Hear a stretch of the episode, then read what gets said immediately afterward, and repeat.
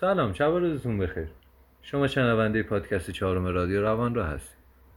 مجموعه روان را گروهی از دانشجوهای دانشگاه کردستانند که در حوزه انسان و علوم انسانی فعالیت می‌کنند. به زودی وبسایت روان را به آدرس روانراه.org راه اندازی میشه که شما می‌تونید به آرشیو رادیو و مطالب سایت دسترسی داشته باشید. خب دیگه پاشو بریم. کجا؟ بیرون که نباید بریم. بیرون نمیریم که. پس چجوری؟ اپیزود چهارم برهود سفر روی حاله ای از ابهام.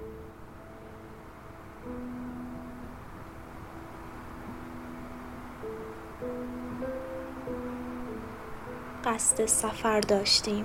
ساکهایمان را جمع کرده بودیم و به گردشی دوباره روی زمین فکر می کردیم زمین مال ما بود. هر کجا که می رفتیم هنوز سوار بر جیب به پیش می راندیم به سوی دریاها به سوی ابرها.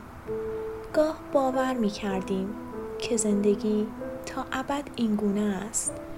اما خیلی زود میفهمیدیم که همه چیز در تغییر است.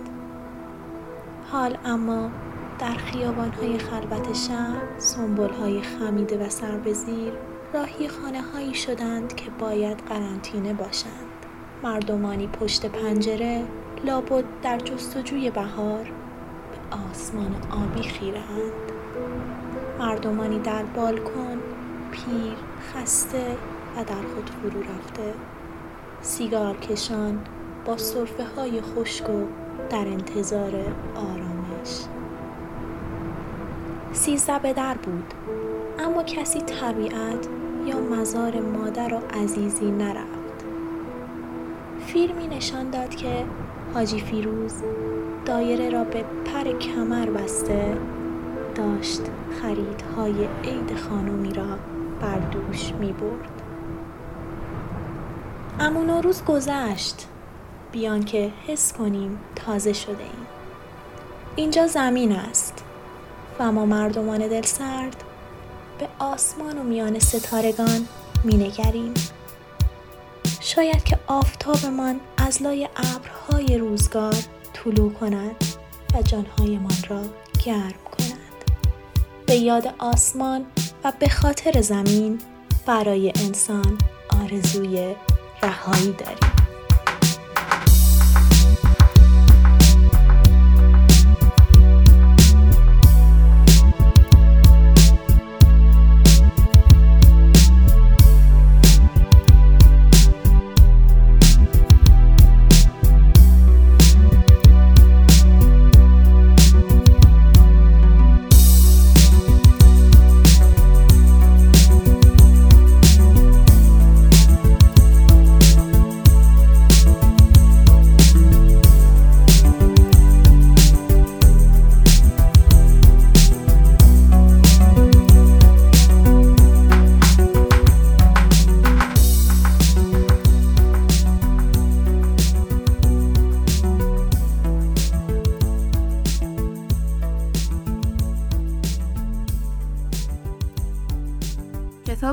دوم اثر بسیار معروف و پرفروش نویسنده معروف دیوید بروکسه این کتاب یکی از کتابهای خوب در حوزه رشد فردیه که نویسنده به بررسی زندگی فردگرا و غیر فردگرا می‌پردازه و در آن جنبه های اخلاقی رو به چالش می‌کشه.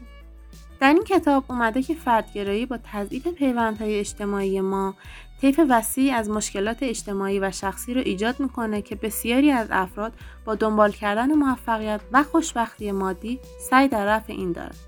اما این پیگیری در نهایت به جای منجر نمیشه. اگر می‌خواید در انجمن خود شرکت کنید ممکنه وسوسه شید که با شناسایی همه مشکلاتی که باعث افت میشن شروع به کار کنید.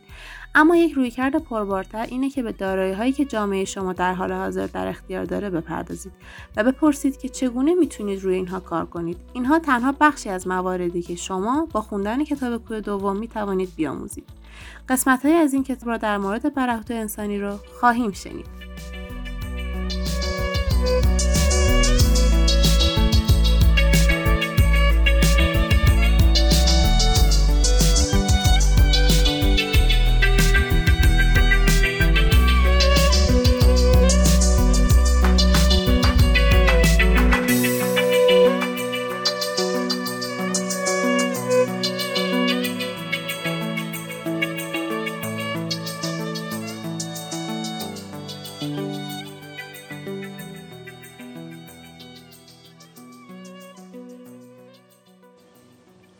واکنش عادی به یک دوران پر از رنج این است که سعی کنید از آن خارج شوید.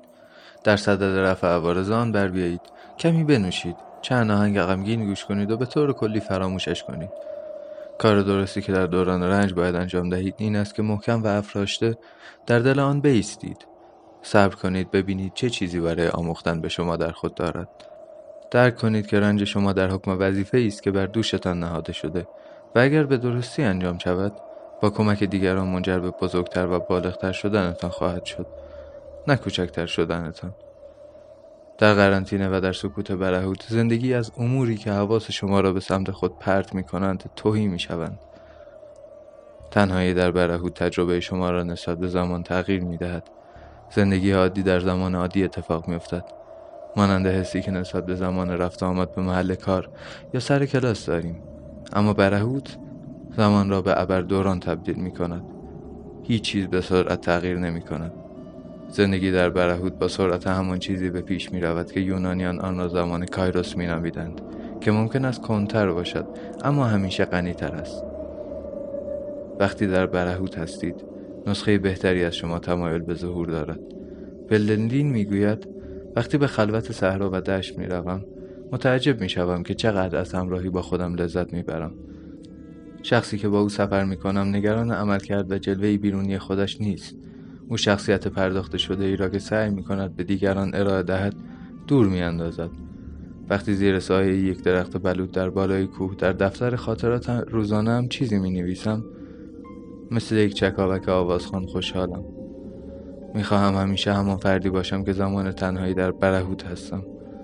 این آغاز یک مکاشفه مهم است و شاید یک تعهد.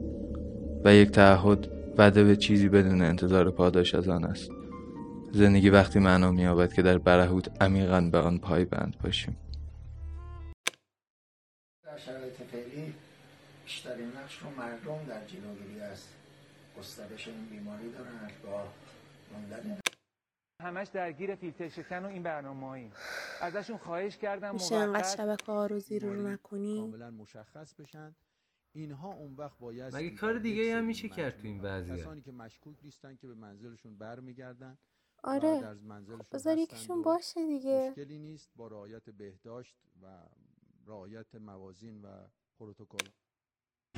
دو روز زنن بچه ها میگن برای ما پنیر بگیریم نمی‌تونم من کاسه می‌شناسیم من کاسه به این در مترو میان پلیس آقا جمع کن جمع کن. کجا بریم؟ بریم خونه. تا خونه بریم چی بخوریم؟ همه جا تعطیله بهتون حقوق میدن. ما چی؟ آقای دولت من یه آدم تصادفی بدبخت. چی بخورم؟ هشت نیم صبح نوی صبح میام اینجا دهیشم میرم خونه. به خاطر چی؟ یه لغمه حلال در بیانم بعد کنم درم دوزی نکنم. درم قچاق فروش نشم. درم کار بیناموسی نکنم. سر این مسئولین امر بشنون. مسئولینه که هیچ در فکر ما بدبختان نیستن. فقط در فکر خوشبختان. چقدر اختلاف طبقات زیاد شده. تلاش بسیار خوبی شروع کرده. برای حتی خیلی از محققا و پژوهشگرا مشکلات مالی دارن. بعد فوتبالیست‌ها و بازیگرا جیبشون پره. به تحریم. ولی تو این شرایط اگه حل مشکل دست ما در من بود می‌گفتم مختلف بریم پیش در این مسی و رونالدو داروی کرونا رو. پیدا کنیم تو که دو روز قبل در ابتدای خب خدا رو شکر که محقق نیست. کردم با تغییر فضایی که ایجاد کرد از چهره مردم خاموش به کن اون. امیدبخشی برای شک...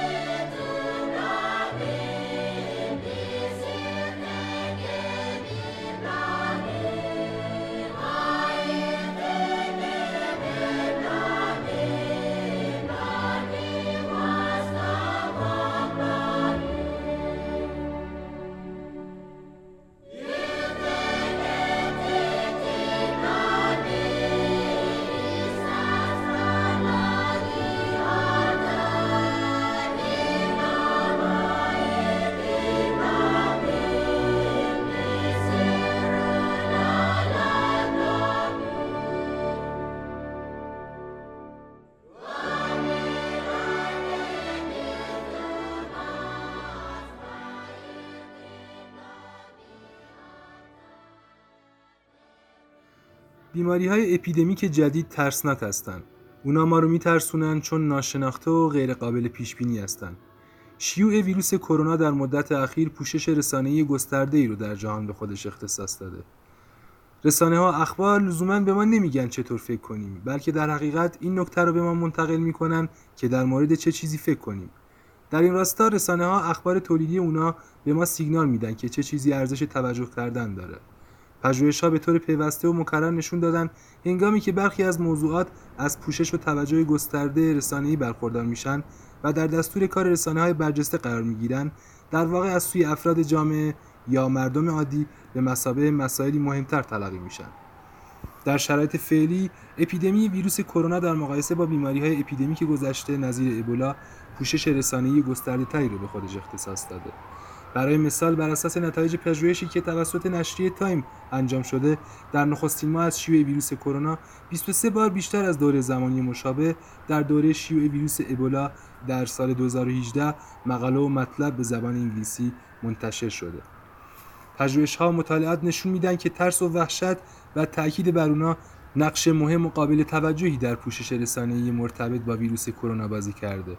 از زمانی که نخستین گزارش ها در مورد شیوع ویروس کرونا منتشر شد 100 روزنامه سرشناس در جهان رو مورد بررسی قرار دادن که مجموعاً 9387 مطلب و مقاله در مورد شیوع ویروس کرونا منتشر کرده بودند از این تعداد 1066 مقاله از واژگانی نظیر ترس و وحشت و یا کلماتی مرتبط با اونا نظیر استراب و ترس استفاده کرده بودند.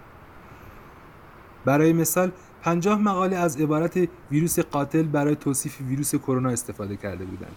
در این زمینه مقاله‌ای در روزنامه تلگراف چاپ شده که با استفاده از زبان وحشت و ترس به توصیف و بررسی صحنه‌هایی در شهر ووهان پرداخته که به نوعی در شبکه‌های اجتماعی نیز منتشر شدند. بیمارانی که ماسک بر چهره دارند در خیابانها به صورت ناگهانی غش می‌کنند صدها شهروند مضطرب و حراسان از ترس اینکه مبادا به ویروس کرونا مبتلا شوند در راهروهای بیمارستانها منتظرند تا پزشکان آنها را معاینه کنند. برخی از شدت غم و استرس فریاد می‌زنند. در مقابل برخی رسانه ها سعی داشتند ترس و وحشت ناشی از شیوع ویروس کرونا را کمتر کنند و بار دیگر برای مردم نوعی فضای ذهنی امن و مطمئن ایجاد کنند. برای مثال نخست وزیر سنگاپور به جای تاکید بر ترس و وحشت از واژه احتیاط استفاده می‌کنه. و اعتقاد داره که ترس می‌تونه ما رو وحشت زده کنه یا موجب بدتر شدن مسائل مشکلات بشه به عنوان مثال می‌تونه موجب افزایش شایعه ها در فضای مجازی، احتکار ماسک و غذا یا سرزنش کردن برخی گروه ها در زمینه شیوع ویروس کرونا بشه. اما همانقدر که ترس می‌تونه آسیب رسان باشه دست کم گرفتن این ویروس نیز می‌تونه مخرب باشه. گاهی ترس بر امید مقدم تره و باعث میشه نسبت به خطر توجه بیشتری کنیم این اپیدمی بر اساس آمارهای موجود سرعت رشد زیادی به خود گرفته و گاهی دست کم گرفتن اون باعث مشکلاتی در جامعه شده. کم اعلام کردن آمار و اعلام توانایی در کنترل کرونا می‌تونه باعث پر شدن تختهای بیمارستان بشه. پس علاوه بر حفظ آرامش ادامه دادن فعالیت ها در منزل رو جدی بگیرید و اخبار و اطلاعیه رو از مراکز موثق مانند سازمان جهانی بهداشت دنبال کنید.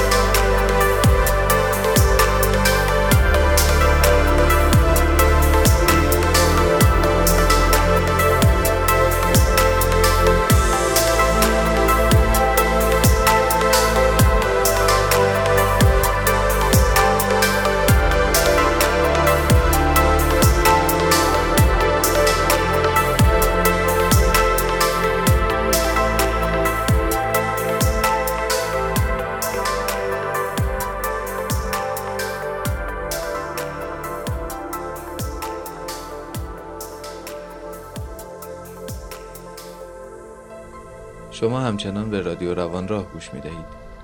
در ادامه با کتاب فلسفی برای زندگی اثر ویلیام اروین سفری می کنیم به فلسفه رواقیون و زیستن در دنیای امروزی.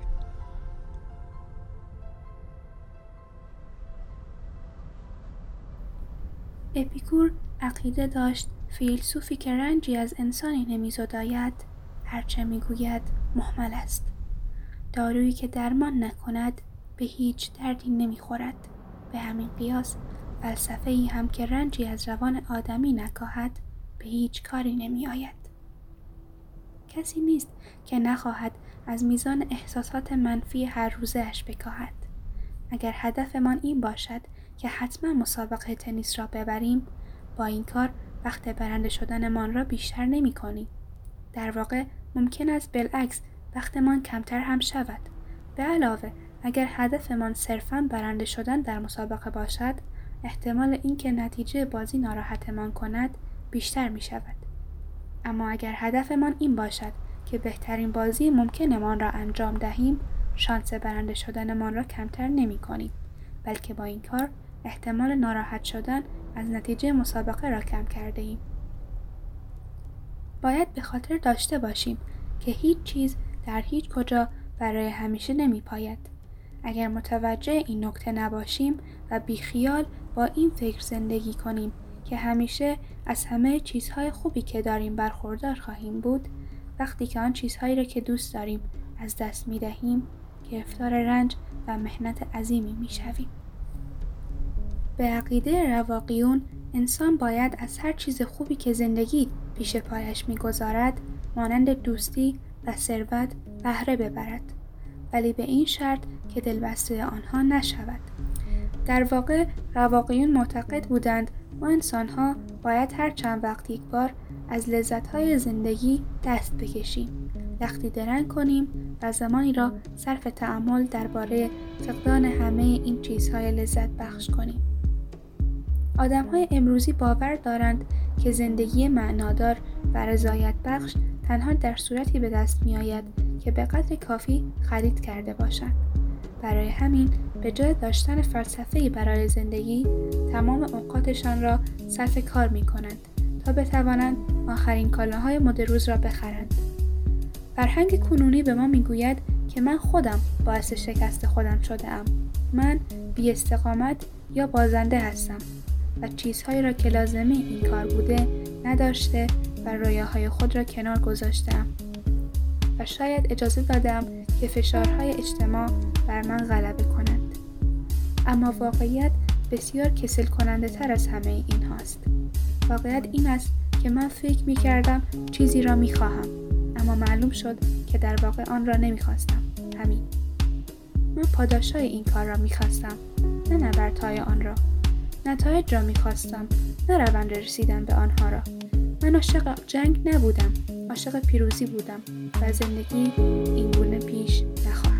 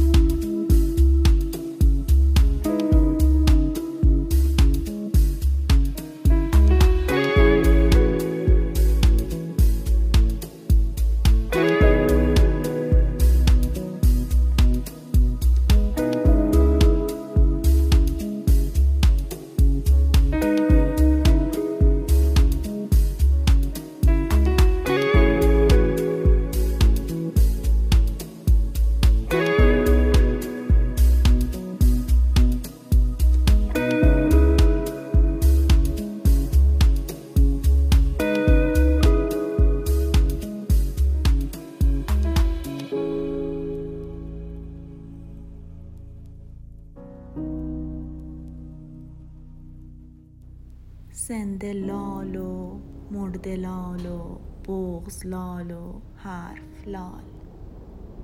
واقعیت مثل گنجشکی است زیر برف لال. نمره هایم چند شد؟ گفتم. صدایی زرد گفت فعل لال و امتحان لال و قلم در صرف لال. نورها کورند مجبورند محصورند. آه. شهر لال و شیوه لال و فکرهای ژرف لال. میز صبحانه است و من شبنامه می‌خوانم. چرا؟ صبح لال و میز لال و تکه های ظرف لال. گاه باید راز دل را زیر آب آتش کشید. نغمه لال و نعره لال و آب لال و حرف لال.